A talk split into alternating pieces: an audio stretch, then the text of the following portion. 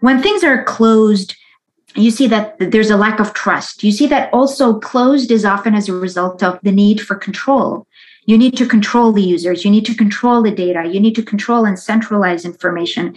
And so that to me was never exciting. You know, it was just reliving and digging deeper into more and more corporate models that don't serve society, don't serve humanity, don't serve any form of justice.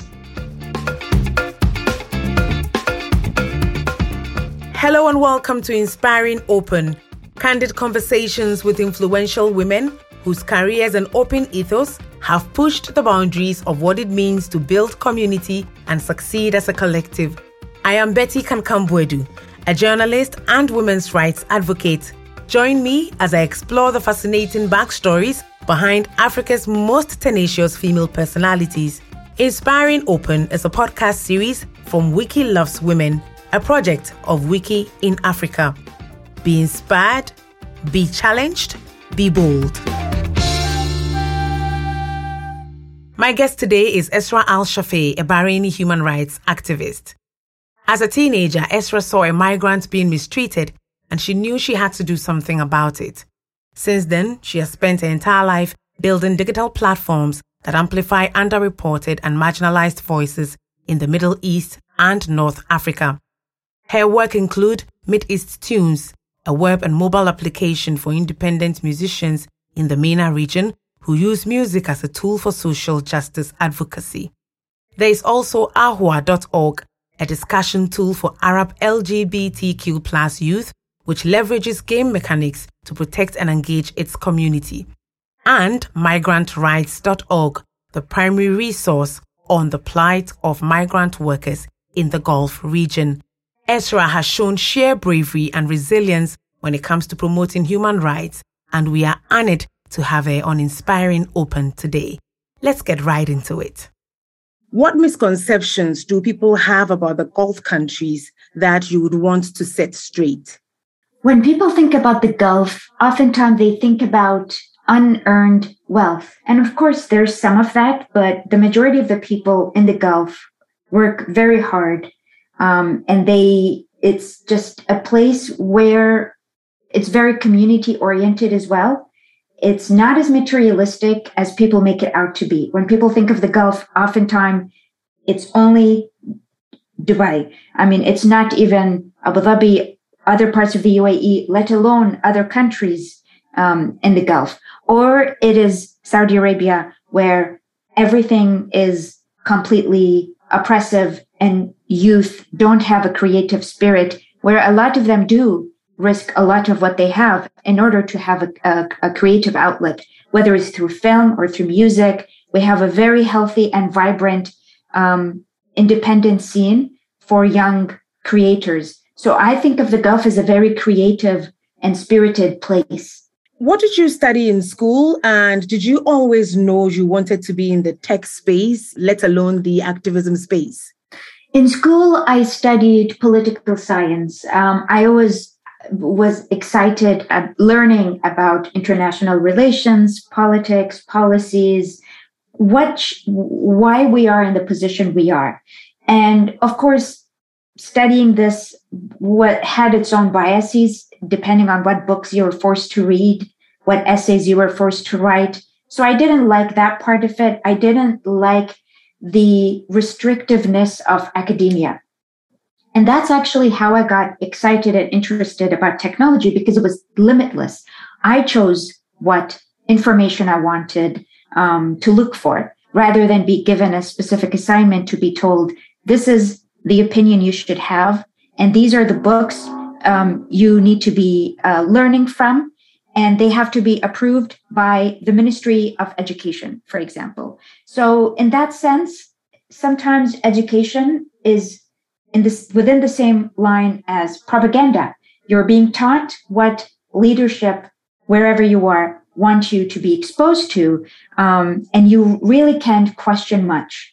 So when I started using the internet in my early teens, it was at a school library. And again, we were told what to search for and to write a report about that. And at the time, we're using Ask Jeeves, you know, some of the older search engines to look for this information and then to create a GeoCities website so that we have a grasp on how to create some of this, um, how to publish some of this content and make it accessible to other people in our school, but actually was making it accessible to everybody in the world. And that wasn't emphasized. But quickly I learned that I could send this to somebody all the way in China, all the way in Belarus or wherever, and they would get the same information. They would look at the same website that I was looking at. And to me, that was really empowering. Um, and that's how I started really dabbling with um, building platforms. I started, of course, GeoCities, you know, some of the um, more traditional um, website creators at the time that were very limiting. Eventually, more and more Drupal, Joomla, and then finally WordPress was the where I ended because that just opened a completely different framework for how limitless and how endless, but also how accessible it was to be a creator without really needing to have IT or computer science as as your background, because a lot of it could be self-taught. If I didn't have a plugin for something, I would either go to um, a YouTube page and learn how I could develop one. Um, if it was something a bit more involved, I would obtain the support of the WordPress community forum, where people were very supportive and responsive.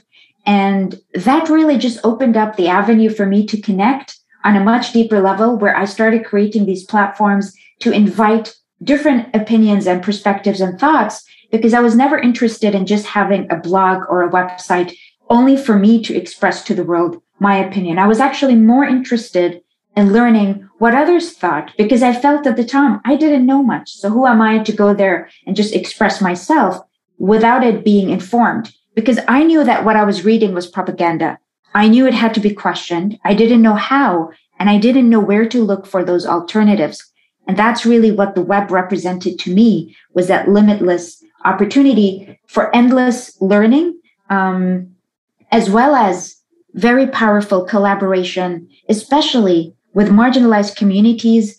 We were not encouraged to have a connection to, whether they're um, uh, communities like the Kurdish community, for example, the Baha'i minority in a lot of Muslim majority countries that were severely persecuted, um, we were just told to listen to these stories, forget them, or just deny their existence altogether because it's their fault not conforming to the norms or for being different, that they deserved to be punished. So I really wanted um, to learn from them rather than read about them from mainstream media and and just have that be my only outlet of information. So I started creating these platforms. Um, BahaiRights.org, for example, KurdishRights.org, you know, and so on and so forth. And each website would invite Kurdish writers, Baha'i writers. And the idea is that they, these are members of our communities who have been silenced, censored, surveilled, punished merely for being different. So I wanted to be sure that they had the outlet that they needed and that they could also feel that sense of empowerment without necessarily having to also learn to be a creator, as long as they knew how to you know sustain the platform so that for me was very important was to make sure that the platforms that we create aren't being just for us but it's also for others to be able to take to iterate to expand upon um, and for their stories to be accessible. Since you're talking about platforms let's continue with the ones that you've built particularly the ones under majal. Um, let's start with migrant rights. You started migrant rights because as a child, you witnessed the abuse of a migrant, right? Yeah, that um, that really also is what started my journey into self-discovery as well, because I was nine years old where I really started opening my eyes to the injustices that we were surrounded with. And that's very unfortunate. And it happens throughout the Gulf that migrant workers are treated like less than um, the uh, a Gulf citizen or a global North expat. They were um, abused in many ways. They were um, the stigma of them speaking out was always unacceptable there were no avenues for them to fight for their rights. Um, so what ends up happening is that they become literally enslaved in our society. And that slavery actually becomes completely legalized and normalized. That there's a sense of ownership of an employer that can abuse them um, with and, and completely escaping accountability for that be, merely because of who that individual is, where they're from, and the nature of their work, such as domestic worker or construction worker or even a farmer. And when I started speaking up about this in school, I was told this is not the place for it. At home, I was told you have to be careful because this can be can put you in trouble.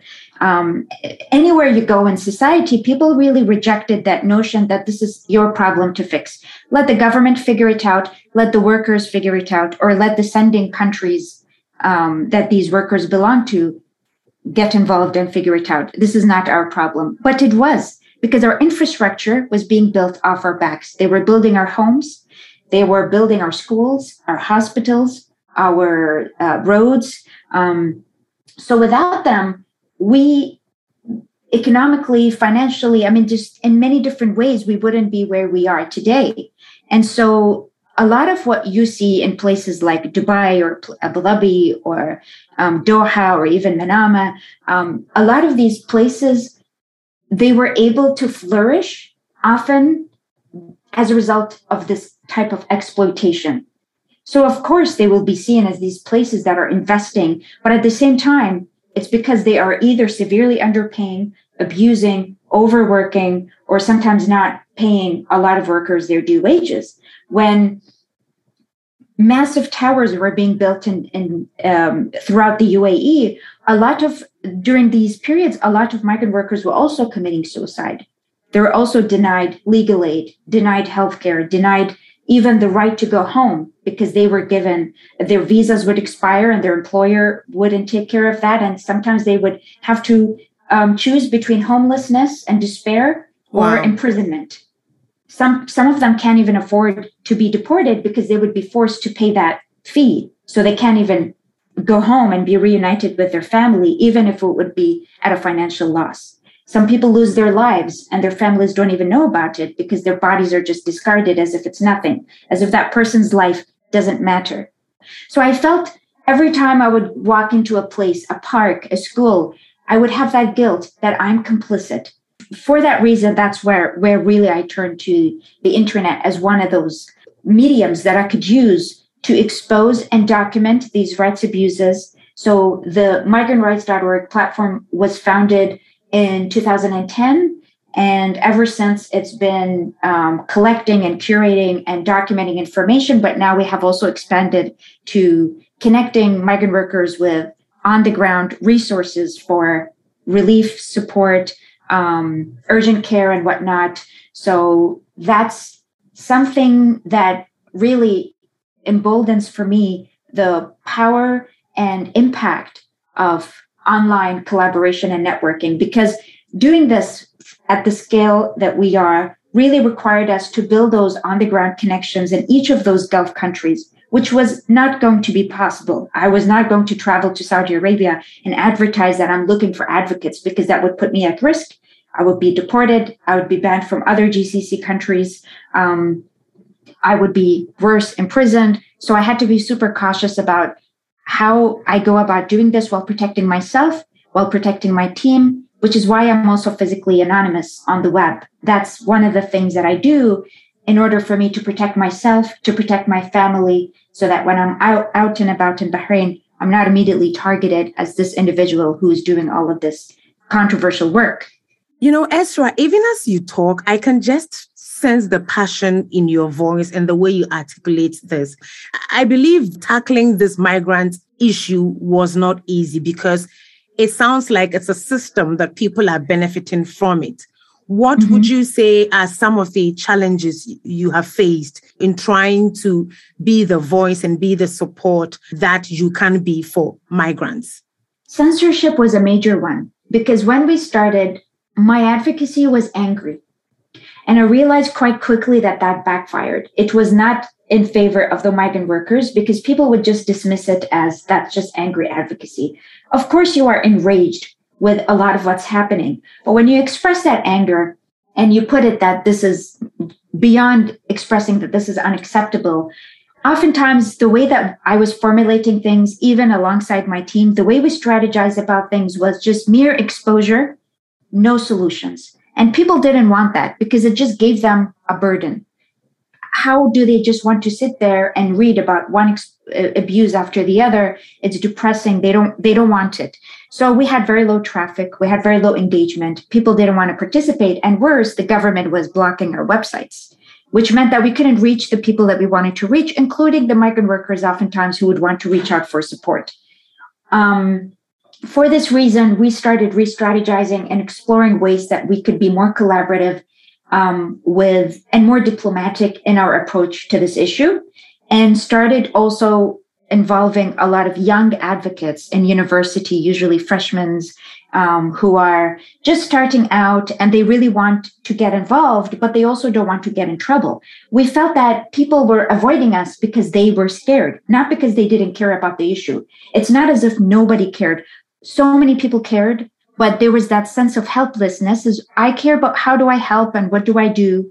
Um, and we weren't giving that outlet. We were just telling them what the problem was and um, which serves the purpose of documenting the information, but it doesn't serve the purpose of change when you actually want to have turn that information into legitimate advocacy that is resulting in direct impact. And that requires time, it requires persistence, it requires iteration. So I learned the hard way that these things were not as overnight as oftentimes you hear about, that somebody goes out in a protest and later some minister resigns. These things do happen, but it's rare when it's something this um, systemic because this is not a single individual that was causing this issue. It was social, it was baked into how society at large functions, how our economy functions, and it had implications for people financially, culturally, and so on. So the root of the cause was very deep, and we had to dig and dig, and that really required us to have that level of patience and to have that diplomacy that allowed us to involve a lot of people in this conversation that wouldn't really consider themselves to be activists. They were students, they were professors, there were actually even people working at the Ministry of Labor who themselves would come to us sometimes and say, This is a problem. We agree, you know, and here are some policies that we are hoping to put in place and enforce. And of course, you take these things with a grain of salt because you have to see what is the government doing legitimately um, and, and genuinely to actually resolve this issue, and what are they doing um, merely for the sake of PR so that they could have those you know world cups and host all of these uh, events without having that relationship with we are also abusers of migrant workers. You see all the time, for example, things being built, whether it's universities being expanded or the Guggenheim Museum having a chapter in Abu Dhabi and artists completely refusing to even showcase their work there because they say first you have to pay the workers that actually built this um, you know museum. So these are the kinds of things that we had to really exploring many different directions, how to do advocacy and how to do it differently in every single country. And instead of me as a Bahraini woman advocating for migrant workers in Kuwait, we have Kuwaitis themselves coming up and setting up, you know, events and um, trainings and um, collaborations, and all of this was happening both online and offline. And that marriage is very important. So that then became also more risky for us, though, because it meant that people were being targeted.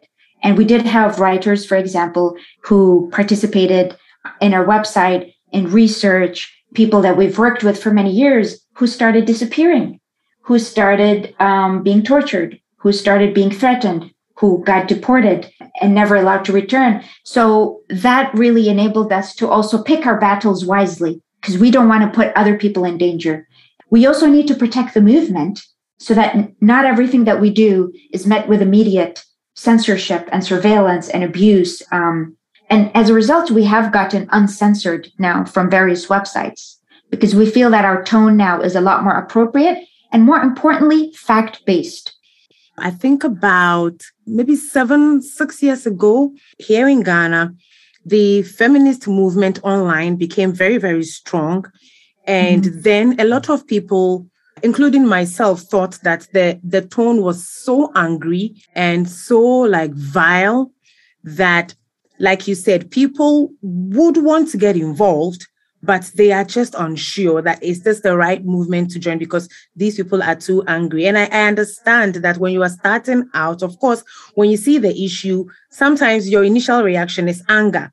But mm-hmm. for some people, they are not able to review the work they've done, the kind of results they've had, and to adapt and change and, and find what really works better. And I think um, that's something that a lot of movements are not able to do. So they get stuck with the anger and they don't get the support they need. They don't get the results they want. And then they get frustrated and then they die out. Completely. Yeah, I would completely agree with that.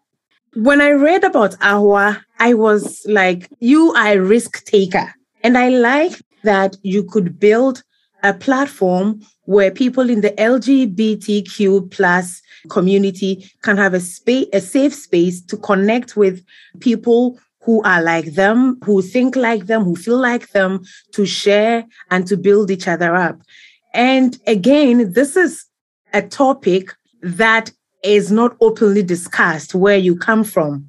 Yeah. And this is also one of the hardest initiatives I've ever had to do because of the sensitivities involved. And it's for that reason that it was one of the, it's the, it's the platform that came last. When I was building a lot, building a lot of these platforms, you know, it was migrant rights, it was dealing with marginalized communities in other settings, whether it's religious or ethnic minorities, for example. But here it was very challenging because this was a literal life and death situation also for a lot of the people. And it required complete and utter anonymity. And how do you build a platform that embraces anonymity without it being turned into a troll factory? So that was something that was very difficult because we wanted to build a place that had that sense of intimacy, that sense of community. At the same time, without really knowing who you are. Um, so how we went about that when we built the platform, we started very small. It was just a couple of hundred of users and we just tested a wide range of features and we saw where was where were the trolls um, frequenting? Were there many trolls? If so how do we go about making sure that this was going to be an accessible and welcoming space that people really felt invited to share very deep stories, meaningful stories about how they deal with their identity and reconcile that with their faith, with their society, with their culture, with their upbringing. And people sometimes go as deep as, you know, wanting to be talked out of suicidal thoughts. So there were a lot of a wide range of issues. And there were some people there that also wanted to go and talk about music and films and just fun things. So it was really started to be a platform where many different things were being covered, but all of that required caution. And we wanted to be sure that we were protecting people. And it's not something that we guarantee. It's not something any platform could ever guarantee. No matter how many encryption tools you're using, how many encrypted messaging tools, even if you're using Signal, tomorrow, you know, something happens, your your device gets um, taken physically. Sometimes not everybody is wiping their messages as they go along. So, I mean, nobody's 100% secure, no matter what tools you're using. And if you tell users that you will be fully secure, then they will have that false sense of security, which is even more dangerous. But one thing that really made this platform work and in a more sustainable way was the fact that it relied on a point system. And the point system really enables you every time you share a story that other people find helpful. Anytime you um, engage in a supportive way by supporting somebody there that may be needing help, and that person says this person was helpful, you gain more points. And based on the number of points you get, you can unlock different um, sections of the site. So the chat room is only accessible to people with a certain number of points. Um, we have a, a, restricted area for resources. If you want to access resources, that is only possible with people with a number of points. And that really enabled us to limit the trolling because then the trolls, in order to gain access to these more intimate areas, they would have to be very supportive and tolerant. Um, and a lot of people who want to troll the LGBTQ plus community would never want to put themselves in a position to say something kind only to be able to say something negative. So they end up leaving because it's not worth their time and they don't want to say anything positive. Um, and this re- this enabled us to run this platform without really needing a lot of moderators, without needing a lot of resources, just to have things being you know moderated all the time. Um, uh, you know, we still have a flagging system. It's not perfect, so there are things that happen sometimes, and you people have to flag them. Maybe somebody shared their mobile number or their full name, and they were, you know, they didn't realize that it wasn't in a private message. So, of course, it's not perfect or bulletproof, um, but it did help significantly. Now we have over eleven thousand users and very, very little trolling, for example. I love all the platforms you you've built, and particularly the ones that we've spoken about. But my favorite so far is Mideast Tunes because I love love music. It initially was for underground musicians. It was to give a voice to amplify, I, I guess, the voices of underground musicians. Why the choice of underground musicians? Well, first of all, I was always also in love with music. And I felt music was such a powerful and creative way for young people in particular to learn about other communities and to also express our creativity to the rest of the world. I mean, that's part that connects to what I said in the beginning that when people think about the Gulf or the region at large, um, they don't think of creativity and music. Um, th- they think of, you know, other things that are very stereotypical based on how we are portrayed often in media, um, whether it's written or in films and so on. And I started really learning about, for example, the Kurdish community and their their struggle through the eyes and voices of Kurdish hip hop artists. And even though you don't speak the language, you can hear the pain, you can hear the, the hope sometimes, the optimism, but sometimes you really can really uh, hear the, the pain in their stories.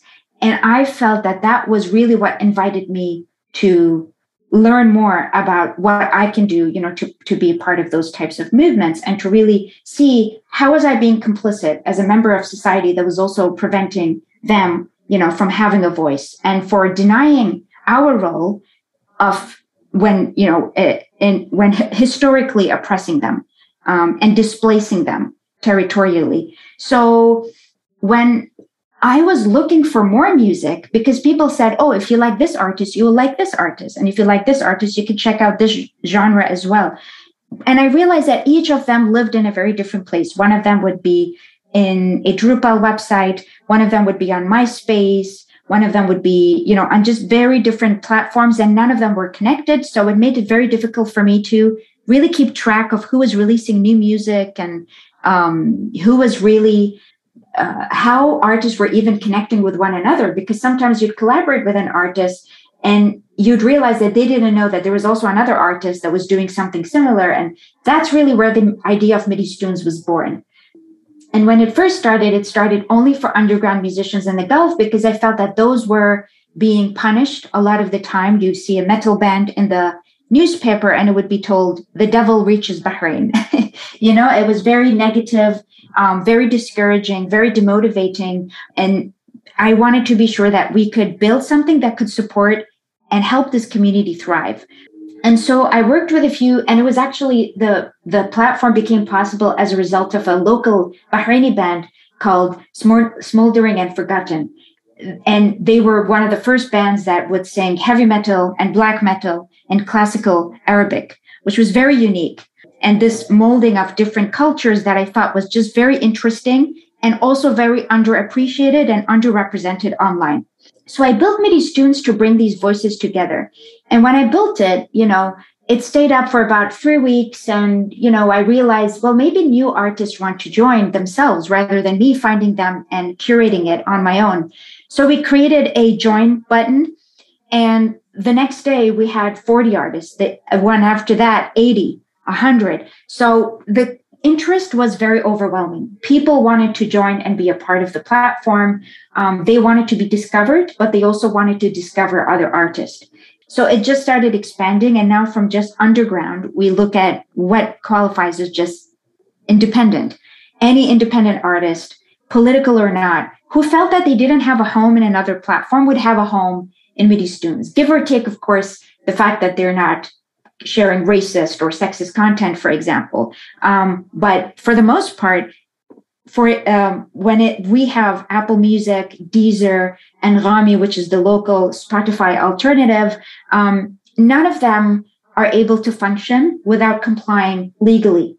And complying legally means getting rid of any artist that has a social or political implication, getting rid of any music that would mention minorities or marginalized communities or the LGBTQ plus community and so on. So that's really something um, that excited me about Mideast Tunes is that we finally have a place that we can explore the independent music scene without the lens of corporations, without the lens of government censorship and propaganda. So it's the most exciting thing we worked on, but it's also by far the most one of the most challenging um, after Ahwaa. I, I just hope that like with the many things that you you've done in the past and kept it going, you know, you find ways and means to keep Mid East tunes going. Because I, I think as you've identified, it's really, really needed in the culture. Yeah. And one of the things we have actually even started to do is just earned income we use our own income to keep it up and running because due to that lack of funding um, it's not sustainable but i would rather do that than shut it down. We get a lot of artists who reach out to us and say that this platform has really been significant for them to the point where we had a, um, a hip-hop duo in gaza and in, in palestine come to us and basically say we don't have much. We don't even have clean water but if we create an album, we will give you the majority of the sales if it meant that you could stay up and running.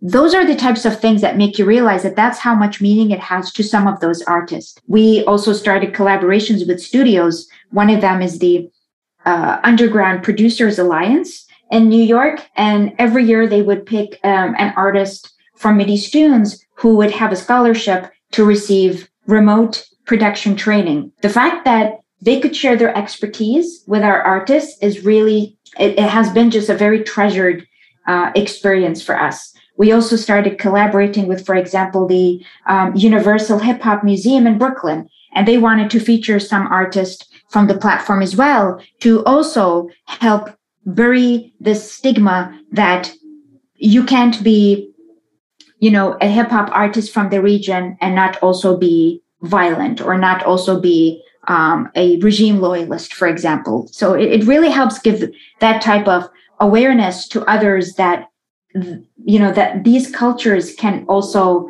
um, it gets people excited to just learn more about cultures they would usually completely avoid it's so exciting to see the impact and the change that the work you've committed your life and your security to do is having. I'm so excited. I'm so excited for the future of Mideast Tunes. So, will I be right to say that now you've put all the platforms you create under this Majal uh, umbrella? And what does Majal mean? So uh, it means in Arabic it and Persian actually um, creating an opportunity or creating a way. Um, we also got excited about the name um, because it was one of the few last remaining five letter domain names. you know, so it was um, very easy to understand, just majal.org. So um, we decided that, you know, we create a lot of different platforms. We have many different efforts that are happening simultaneously. And we wanted this to be the umbrella organization or entity where all of these things can live under so that we're not running completely separate platforms, but really everything falls within one umbrella. Also, because it made sense for us to do this legally in a very cost efficient way. Um, so that's really why uh, why we did that. And this this process it happened in 2015, where we kind of rebranded and started putting things under one umbrella rather than running things in a very uh, in a silo, basically, because also the team was starting to be very disconnected from one another, and we were losing expertise as a result. Um, and this just Majal just made sense for everything to kind of come together. Some investors or funders don't believe that people from the global south, for instance, can build tech platforms. And so sometimes funding becomes a challenge. Why is that so? This part is uh, definitely something that's difficult for me to contain my anger. So I know that I always try to keep my advocacy not angry. Unfortunately, this is one that I'm very angry about because there's a huge lack of trust. There's racial bias, there's sexist bias. Um, and when it comes to women from the global south or members of the LGBTQ plus community from the global south, building these um, platforms, we have no avenues. And that actually is why um, I participated in the founding of the Numun Fund, which specifically funds tech from the global uh, south and from the larger world that is often ignored by corporate funders, by private foundations, and just by the normal players in philanthropy. Um, I mean, I think I don't have a reason for why that is because I feel that we have proved very much our capabilities for many years, and sometimes even 10 years, you're building something and you are trying to raise even as little as $10,000, which in the context of these types of platforms is not much. Um, you see um, a small civil society organization that just popped up in San Francisco or in DC, and immediately they get $25 million to do something that is not as widespread or international or needed. And it's very wasteful, but it's also very, there's, there's no it's not equitable, it's not accessible, and it's nowhere near fair the way that uh, philanthropy today functions. Um, oftentimes they say, well, you don't have a proven track record. We do. They say, oh, it's because of sanctions and legal. First, there's no sanctions against any countries in the Gulf. Um, and then, unless it's amongst one another, for example, um, you know, Qatar, Bahrain, and so on, due to these interpersonal relationships. But again, sending money to Gulf based nonprofits, nothing wrong with that. Um, so, but to bypass that, because we kept hearing that excuse over and over again, we actually set up an organization in the Netherlands, which made us more global north in the sense that our legal um, registration is there. But because we are based in the region and because we are from the region, that was not enough for them. So we realized that this was more than just a legal restriction. This was a perceptional restriction that they couldn't trust or believe that we were capable or that they actually sometimes it would be more sinister. In some cases it wasn't just due to lack of awareness. In some cases it was due to the fact that i would i genuinely believe that some funders don't want to put that power in our hands they want to maintain that power because it keeps them powerful. Yeah. And and you you start realizing that once you start attending those conferences and events and every time you want to do something that you think could be empowering um, your community they would shut it down and they would do something that would be self-empowering and self-serving that they would be enriching only themselves. That somebody in a nonprofit who are executive director of a very small organization is getting $200000 a year just as a salary and here you have major operations running at $100000 a year with a team of 10 full timers and you have server costs and legal costs and tax implications and all kinds of uh, obstacles.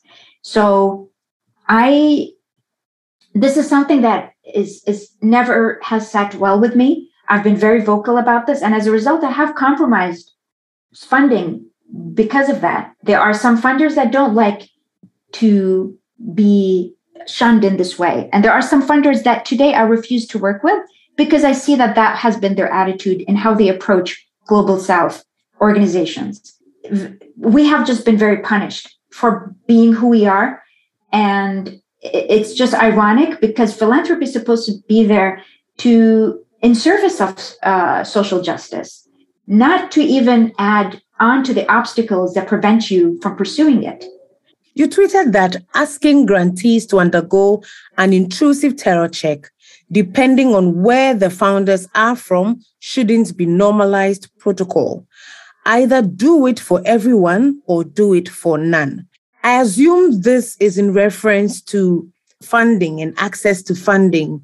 Do you mind elaborating on this? And what is terror check? So we have, as grantees, been asked to, uh, to undergo it ourselves as founders. And for every single contractor that we work with, whether they're a developer or a part-time researcher, they have made us re- request that they sign uh, documents that say that they not only didn't participate in terrorist activities, but sometimes they would, based on where they're from, whether it's Saudi Arabia or Egypt or Libya, they would have to undergo a terror check of some kind, which is basically a background check to make sure that their finances have never been funneled to militant groups or terrorist groups and so on. And we noticed that, okay, sure, you know, when you start a bank account and whatnot, you will have to undergo that type of background check. Now, somebody in DC or New York or Berlin or London creating a nonprofit and requesting funding, never have they been given that maybe some white person in London is also funding a terrorist uh, organization. Maybe it's a white supremacist organization. Why aren't they also being asked to sign these? Because we would ask, we would ask other grantees, is this something that you have done? No. We would ask the grantees, uh, the, the funders, wait, how come it's only us? And they would say oh you know that's just uh, uh, the banking system that we use based on where because of where you're you're based you know this is something that we have to do. And it's also something our legal department has requested that we do as an extra precaution. Why would they say that? Extra precaution you know that we that they have to be wary that maybe we have some terrorist ties because we are also you know in the gulf and that maybe that there's a lot of money fun- being funneled to isis and whatnot. So there's there's that. And the thing is that if you want to do it, do it. That if that's your policy, that's your policy, but don't make it racial based. Don't make it geographic based that if you're here, this is what you have to do. Um, and if this is something that legally you're required to do, find a way to make that process less intrusive, less humiliating, and less dehumanizing. We have always been treated extremely differently because of where we are, who we are, and also who we serve they say you can get the funding, get rid of the Syrian and Kurdish artists, for example, or get rid of the Saudi artists, or get rid of any artists that you know uh, have LGBTQ plus content. Wow, we're not going to do that. But funding is not what it is made to be in the sense that a lot of them want to just be. We have to sit there and just congratulate them, or we have to sit there and play their games about this nitpicking approach about who gets support and who doesn't. This is interesting, and I'm happy you're taking this stance because at some point somebody needs to take a stance against injustice. And this clearly is injustice. It's an absolute injustice, um, which is always ironic because it's an injustice in an attempt to pursue justice, you know, um, that you're trying to do things to prevent this type of marginalization. And um, at the end, you get met with the same type of discrimination you would expect from oppressive regimes, really. Right. Activism in all shapes and forms is not easy. Being a woman leading this charge makes it even more difficult. And for you, the region you come from, the MENA region, even adds another layer of difficulty. How do you cope as a person, you know, dealing with this? Because this must be so tasking on the mind. You know, for over a decade, I completely took my mental health for granted. And it's only recently that I, shortly actually before the pandemic even, that I really started realizing that I was showing a lot of signs of burnout, of depression, demotivation, lack of passion for some of what I do as a result of those obstacles, because 80% of it became just bypassing one legal or financial challenge after the other. And only 20% was actually creative output, the things that I really, really enjoy doing the collaborations that I want to build, the partnerships I want to build. Um, a lot of it was just day to day managing, also the stress levels of my own team. Because when we have legal struggles, it implicates them. When we have financial struggles, it implicates them. It has always been an uphill battle. What really kept me grounded was just sometimes is you need to know when to walk away, when to take a break, when to say no to um, a travel request, I've spent many years saying yes to everything that came my way because I thought this is so important for marketing visibility. We need the funding. You know, we need to uh, uh, for we need to have uh, brand recognition. None of that matters at the end of the day. You go and you pour your heart out, and often the only thing that people get out of it is funding for their events, not funding for you. So people would hear your story, and if they get inspired, then they would fund, for example, Access Now and RightsCon. They don't think of you as let's fund this organization directly. So I started realizing that a lot of those networking opportunities were not really healthy they're not healthy in general because a lot of the time people go there and it's sometimes the work is not very serious. You know, they go there just to network, get to know one another, um, get funding from large organizations to do very little. And I just realized that that, if anything, it only added resentment rather than just genuine need for you know this type of collaboration especially that a lot of collaborations resulted in exploitation. We would end up doing the majority of the work and some large organization in the global north would take credit and take the funding and walk away. And i just realized that it, it, wasn't worth it. Why would i put myself through that? And i was putting myself through that so much because i felt it gave me credibility to continue um, this work and at some point you have to think that that's not how it should be i didn't want to normalize that this is what a global south founder has to do and what they have to put themselves in a position to to be exploited only to have that level of um, validation. You don't need that validation. Our work speaks for itself. The existence that we've had, the uphill battles speaks for itself. Users, they would speak for themselves, what they have to say about our platforms for the most part. Our team, we've been oftentimes working with exact same people for more than 12 years. Um, that's what keeps me going is being reminded of what's important and why you started this um, and I also took a lot, a big step back from social media, um, from from many different things um, when I felt like it wasn't useful for my perspective to be had. I, I didn't feel like I needed to keep up with this rat race. Today, it's some people think if I don't tweet five, ten times a day, I will not be relevant. I really don't want to subscribe to that type of mentality. I don't owe it to anybody to share anything, you know, exactly. and um, I just started respecting myself without needing somebody else to respect me first. And I think that took me very long time.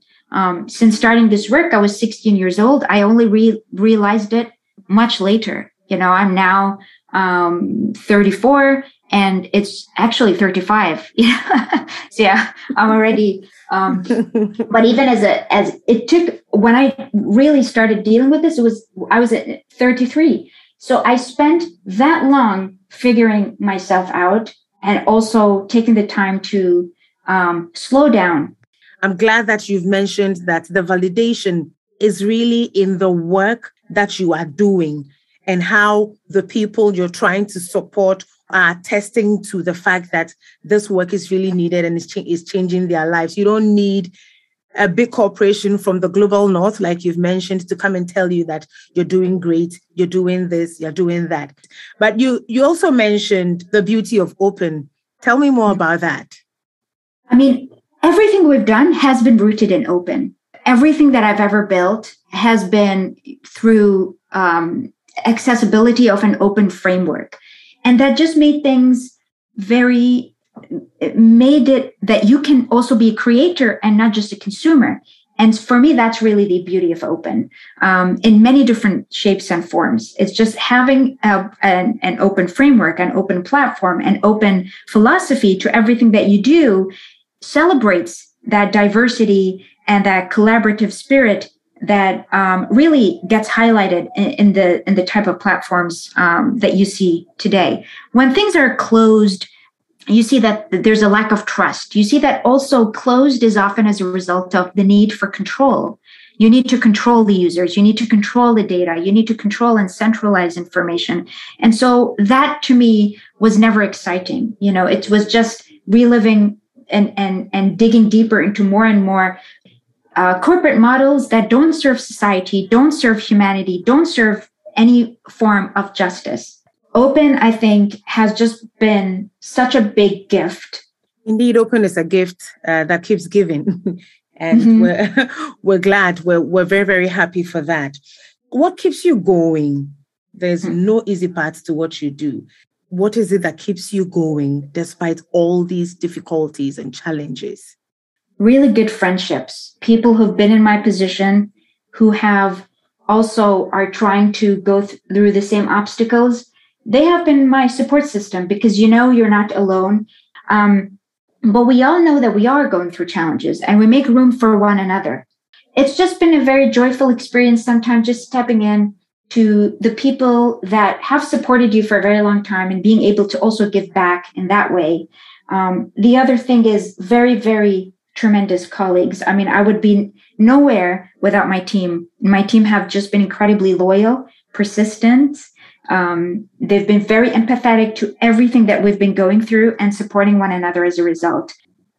I've interacted with feminists, activists, women who are doing everything to ensure that fellow women are empowered. Some of the notion, and I don't know why people think like this because there are, there are thousand and one examples of women who are strong, who who are um, pursuing a social change and making it happen. And they have they have love in their lives. I mean is that something that you've experienced? And uh, what would you want to say to people who think or who have this kind of notion? Well especially um, that people would say we wouldn't have time for love or for that type of personal relationship and whatnot. Um, in the very beginning i was also of that belief that i i'm here for a bigger purpose. I'm not interested in anything like this or um but it really does you more than love it's also just a unique partnership that is trustworthy respectable and something that also can keep you going. That when you when you're down they pick you up. When they're down you pick them up. It's that sort of give and take. But it starts with respect. Um, and it's really just about finding the right person at the right time. Um, sometimes you find the right person at the wrong time. Um, so it, it takes something that really is requires a lot of evolving of you as a person, of you as a founder, as a creator, as whatever it is that you do in your in your professional life, and finding a way to also um, extend that to the personal the nature of my work makes me a very difficult person to be with because it's a lot of stress. It's a lot of energy that gets thrown into something beyond a relationship. It's about work. And for me, I have always been very upfront that I'm my my work really does take precedent over many different things. And that's slowly changing, but I'm not quite there yet. So am I the perfect partner? No. Um, but I feel lucky that um, I'm being tolerated. it feels great to be tolerated. it really is, yeah. when somebody describes and says, Hey, how is your partner? And they say, Well, you know, not bad, not bad.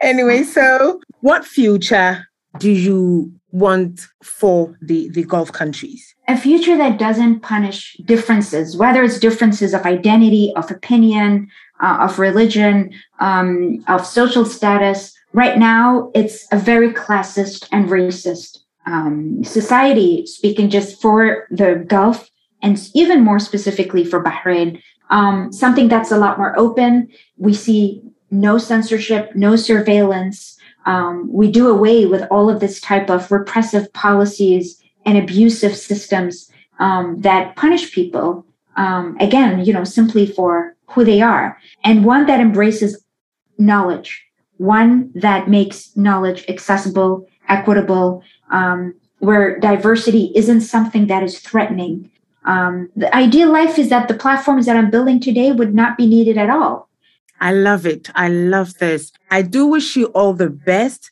I'm happy that you get to enjoy life despite the risky nature of the work you do. I'm so happy you, you took this decision to, you know, not put your face out there so you can enjoy your life. I just hope that we we're not living in a world that requires such an extreme measure.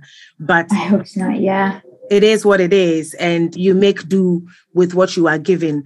So, yeah, once again, thank you so much. It's such an honor uh, talking to you, and I've really, really enjoyed every bit of it. You too. Thank you so much. Esra El Shafei is a human rights activist. And Esra, we do appreciate all the sacrifices you have made so others can have a voice and a safe space to be themselves. We don't take it for granted. Thank you for listening to Inspiring Open, a podcast series from Wiki Loves Women. This first series of Inspiring Open was funded through the International Relief Fund for Organizations in Culture and Education 2021, an initiative of the German Federal Foreign Office, the Goethe Institute, and other partners, and an annual grant from the Wikimedia Foundation. If you enjoyed today's show, subscribe on Spotify, Apple Podcast, or wherever you listen to your podcasts so you never miss an episode. Feel free to share, rate, and review us. We appreciate the support. You can also tag us in your posts. We are at Wiki Loves Women on Twitter, Facebook, and Instagram. I'll leave you with the words of Ntozake Shange. Sisterhood is important because we are all we have to stand on.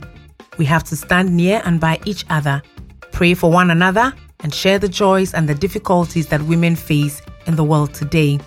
If we don't talk about it amongst ourselves, then we are made silent by the patriarchy, and that serves us no purpose. Until next time, look after yourselves and your sisters. And remember, be inspired, be challenged, be bold. I am Betty Kankam-Boadu, and you've been listening to Wiki Loves Women, Inspiring Open.